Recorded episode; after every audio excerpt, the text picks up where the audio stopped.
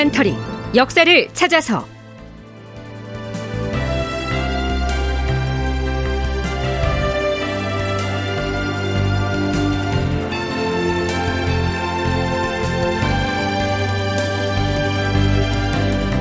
제 1064편 영창대군을 강화에 유배하다.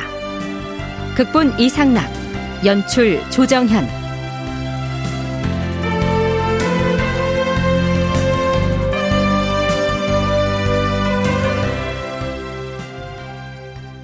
여러분 안녕하십니까 역사를 찾아서의 김석환입니다 지난 시간에 영창대군의 어머니인 인목대비를 대비의 자리에서 폐하느냐 마느냐 하는 문제로 성균관의 유생들은 물론이고 사헌부와 사관원의 간관들 사이에서도 경론이 벌어졌다는 내용을 소개해 드렸죠. 자, 그 문제는 잠시 접어두기로 하고요. 그렇다면 이때 광해군의 궁극적인 제거 대상인 영창대군은 어떤 상태였을까요? 이미 그는 대군의 주의를 박탈당하고 서인으로 강등됐지만 여전히 궁궐 안에서 인목대비와 함께 지내고 있었습니다. 그러자 대가는 물론이고 대신들과 종실로부터도 전하, 반역의 무리들이 영창대군을 왕으로 옹립하려 했다는 사실이 여러 죄인들의 공초를 통해 이미 확인되어 싸웁니다. 하운데 어찌 주상 전하께서 그런 자와 궁궐 안에서 함께 지낼 수 있다는 말씀이옵니까? 이런 상소와 주청이 빗발치죠. 그러자 서기 1613년 6월 21일 광해군은 의금부에 이러한 교지를 내립니다. 참고로 영창대군의 본명은 이의고요. 이때 8살이었습니다. 이미 폐서인이 된 이 의가 비록 나이가 어려서 지각이 없으나 그를 왕으로 옹립한다는 설이 여러 역적들의 공초에서 나왔으니 그 누가 그를 화의 근본이라고 여기지 않겠는가? 여러 역적은 비록 제거하였으나 화의 근본이 궁궐에 남아있을 경우에는 국가의 걱정거리가 지난날보다 도리어 심할 것이다. 더구나 삼사가 번갈아 상소를 올리고 문무 백관들이 한 시각이라도 궁중에 있게 해서는 안 된다고 하니 그를 여염집으로 내보내서 공론에 보답하도록 하라. 이렇게 해서 서인 신분이 된 영창대군은 궐에서 쫓겨나 여염집, 즉 민가로 보내집니다. 그렇다면 8살짜리 어린 대군이 궁을 나가서 지낸 곳은 어디였을까요? 조선 후기의 문신 박정현이 기록한 응천일록에는 이렇게 기술되어 있습니다. 6월 22일에 영창대군 이의를 정릉동의 한 사삿집에 나가 있게 하고 군사를 배치하여 지키게 하였다. 정릉은 태조 이성계의 두 번째 왕비, 즉 계비인 신덕왕후 강씨의 능입니다. 이 시기에는 정릉이 성북구가 아닌 중구 정동에 있었죠. 따라서 이때 영창대군은 지금의 정동에 있는 한 개인집에 감금됐던 것입니다.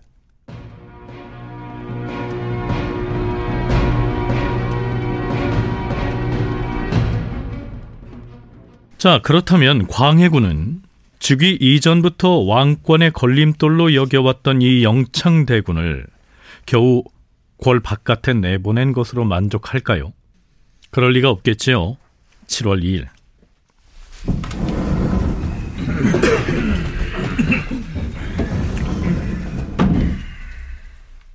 대신들이 정이품 이상의 관리들을 대동하고 편전으로 들어옵니다. 전하, 국가가 불행하여 전에 없던 변괴가 가까운 곳에서 일어나니 신들은 마음이 아파 눈물만 흐르나이다. 그리하여 신들은 역적들을 가차없이 토벌해야 한다고 수차 상소를 올려 싸웁니다.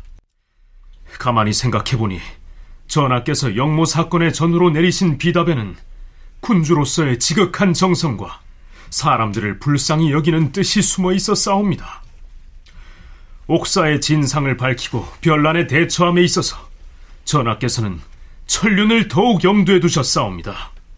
영창대군의 경우에도 처음에는 그 봉작을 깎게 하고 두 번째는 그를 폐하여 서인으로 삼으셨고 세 번째로 그를 민가로 내보내도록 하셨사옵니다.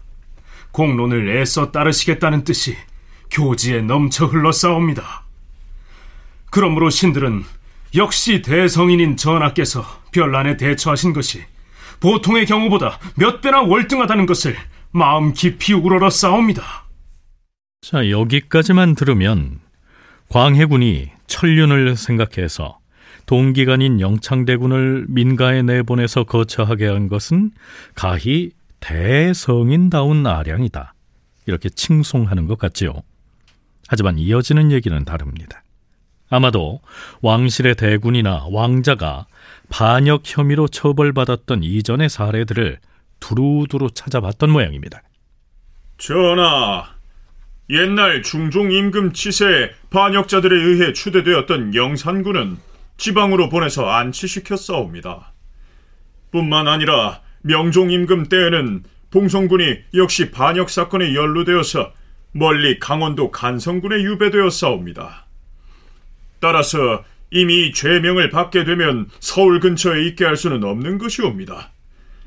그러므로 중종과 명종 두 선대 임금 역시 종묘 사직의 앞날을 생각하시어서 개인적인 은혜를 끊고 여러 사람들의 논의를 따랐던 것이옵니다. 주상 전하, 더구나 영창대군 이의는 전하와 매우 가까운 혈육인데다 그를 왕으로 추대하려 했다는 역적들의 공초가 더욱 낭자하옵니다. 그가 아무리 어려서 아는 것이 없다고 하더라도 어찌 선대의 왕들이 별난에 대처했던 도리를 본받지 않을 수 있겠사옵니까? 지금 죄인 이 의를 가까운 곳에 나가 있게 하고서도 오히려 아무런 조처를 취하지 않고 있으니 공론이 더욱 격분하고 있사옵니다. 삼가 원하옵건대 선대 임금들이 조처했던 그 규례에 따라 속히 결단을 내리심으로써 백성들의 마음을 진정시키시옵소서. 허허, 경들이 영창대군에 대한 논의를 정지한 탓에 이제 내 마음이 겨우 안정되었는데 또다시 이 문제를 아뢰는 것은 무슨 의도인가? 과인은 이미 별난에 대처하는 도리를 다하였으니 마땅히 나의 뜻을 받아들여 더 이상 번거롭게 논의하지 말라. 그런데요, 사관은 해당 기사 말미에 이런 해설을 덧붙이고 있습니다. 영창대군이 출궁당한 뒤로 대신들은 더 이상 그에 대하여 논의하지 않으려 하였다. 그런데 대간이 날마다 나서서 핍박하였고 국왕 자신도 대신들이 논의를 정지한 것에 대하여 불평하는 기색이 있었으므로 부득이 대신들이 다시 나서서 하려였다. 혹시 자신들에게 화가 미칠까봐 두려워서 그리한 것이다.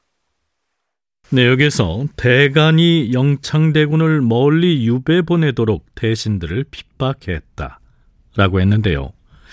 글쎄요, 대간이 왜 이렇게 변했을까요? 서강대 계승범 교수의 분석은 이렇습니다. 개축옥사 때 광해군의 최종 목적은 영창대군을 제거하는 거거든요. 그러니까 영창대군과 임목대비를 동시에 제거하는 건 너무나 부담이 커요. 그래서 일단 영창대군을 제거하는데 초점을 맞추기 위해서 이 대비 논의를 눌러버리죠. 엄성 사건을 계기로 쏙쏙 들어가요. 그러니까 그 다음부터는 그럼 뭐냐 하면은 대비 논의를 아무도 하질 않아요. 이제는 왕이 워낙 눌러버리니까. 다음에 그러면 영창대군 쪽으로 초점이 맞춰지는데 이 엄성 채차한 사건 이후부터는 영창대군은 살려야 합니다. 무고합니다. 무죄입니다. 라는 논의도 속 들어가 버려요. 왕의 의중을 분명히 알았기 때문에. 네, 지난 시간에 짚어봤듯이 대간이 폐비 문제로 강력한 목소리를 내자 광해군은 대사헌과 대사관을 비롯해서 사헌부의 관원과 사관원의 간관들을 대거 교체해버립니다. 그러니까 이 시기의 대가는 그 구성원 대부분이 국왕의 친위 세력으로 바뀌었다. 이렇게 볼 수 있는 겁니다.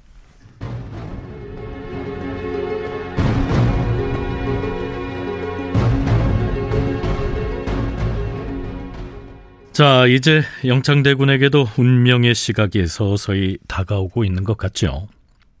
계승범 교수는요, 이미 광해군이 다른 소리가 나올 수 없도록 대간의 입마저 억눌러 버렸다고 했는데요.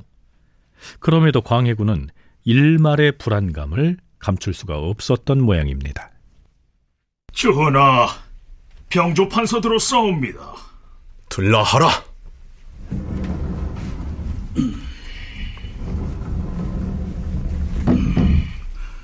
부르셨사옵니까, 주상 전하? 궁궐 수비군의 수를 늘려서 궁궐의 사면 담장 바깥을 엄하게 경계하고 주야간의 술라도는 경계 임무 또한 보다 엄밀하게 하라. 병팔은 당장 나가서 조처하라. 예, 주상 전하.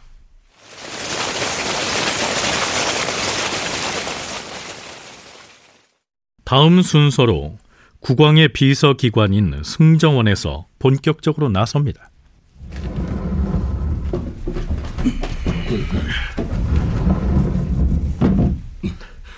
전하, 영창대군 이의를 이미 내쫓아서 민가에 안치시켜 싸웁니다. 그만하면 전하의 성은은 이미 베풀었다고 하겠으나 왕법은 아직 제대로 시행되지 않았사옵니다. 역적들에 대한 대중의 분노는 일시 누그러뜨렸다고 하겠으나 그를 처벌하라는 공로는 더욱 격렬해지고 있으니 이것은 무슨 뜻이겠사옵니까? 주상 전하, 진실로 영창대군 이의는 화의 근본이 되고 있어옵니다. 그 화를 없애지 아니하면 역적을 제거하기가 어렵사옵니다. 이것이 바로 사람들이 울분을 거두지 못하는 이유이옵니다. 지금 그는 궁성이 지청인 곳에 거처하고 있사옵니다. 어찌 화를 빚어내는 장본인을 가까운 곳에 편안히 살게 내버려둘 수가 있겠사옵니까? 삼가 원하옵건대 주상 전하께서는 여론을 따르시어서 사람들의 마음을 진정시키시옵소서. 하하. 이 승정원의 승지들은 나의 측근에 있으면서도 어찌 과인의 심정을 그리도 모르는가. 번거로운 논의를 반복하여 나의 슬픔을 거듭 자아내지 말도록 하라. 이렇듯 괴로움을 토로하는 듯한 어조로 대답을 했는데요. 다음 날 승정원에서 또 한 번 영창대군의 유배를 권유하자 드디어 이런 내용의 교지를 내리게 됩니다. 영창대군 이의를 유배지에 보내 위리한 찰 것이니 의금부에서는 대신들과 논의하여 처결하게 하라. 결국 광해군이 본심을 드러낸 것이죠.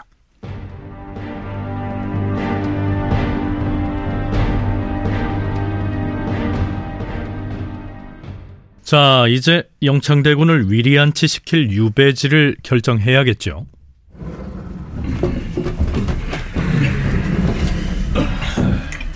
주상 전하 납시오.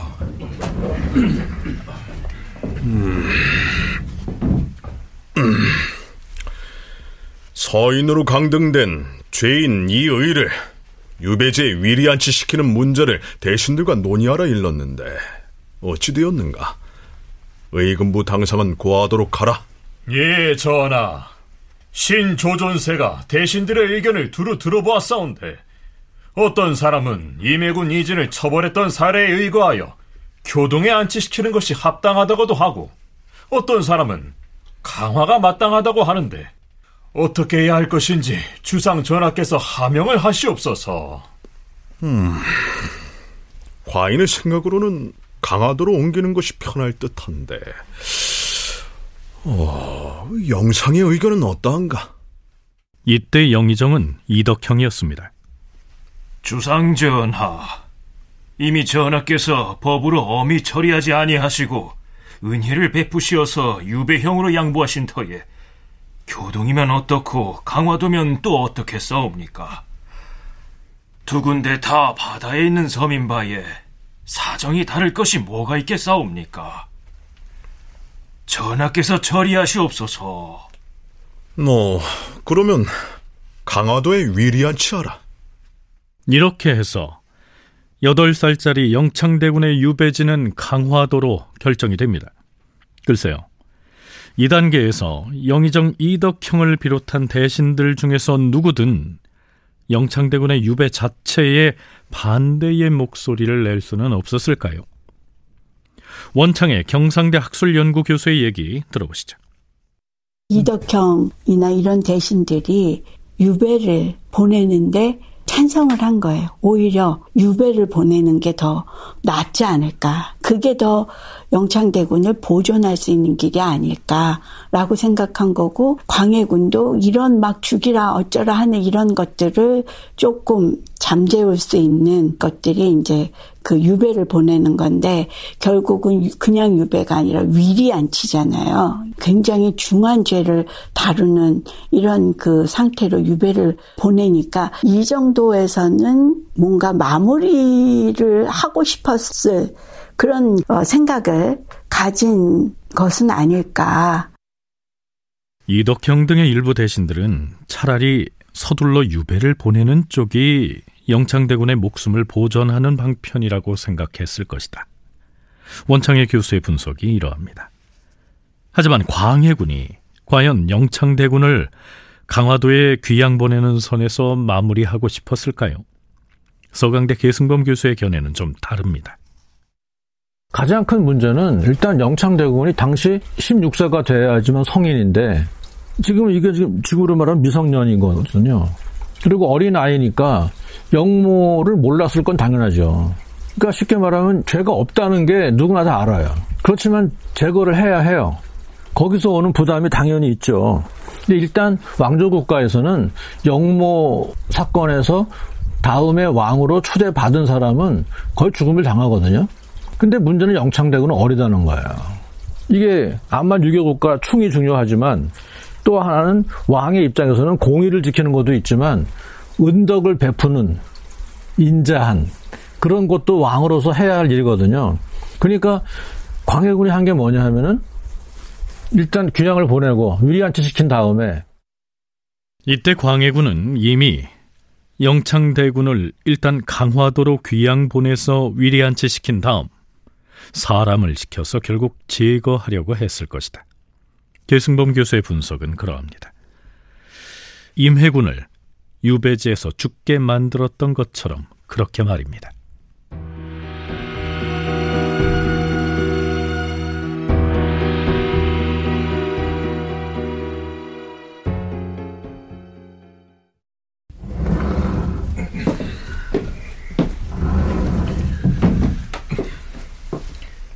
부르셨사옵니까, 주상 전하?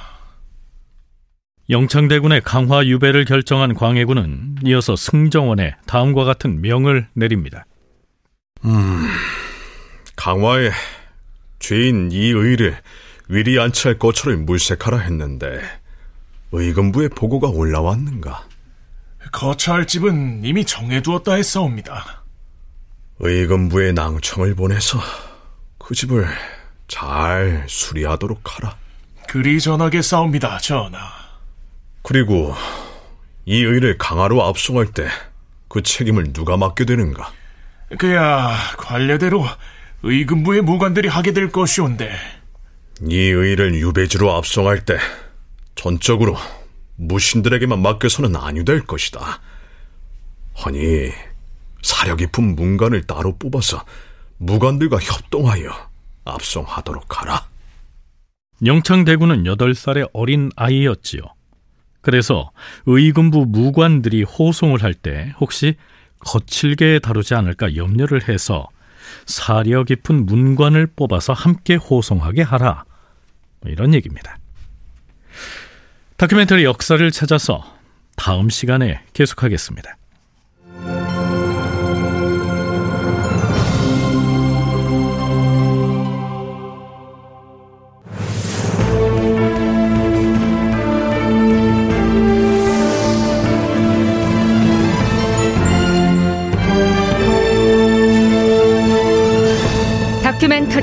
역사를 찾아서 제 1064편 영창대군을 강화에 유배하다 이상락 극본 조정현 연출로 보내드렸습니다.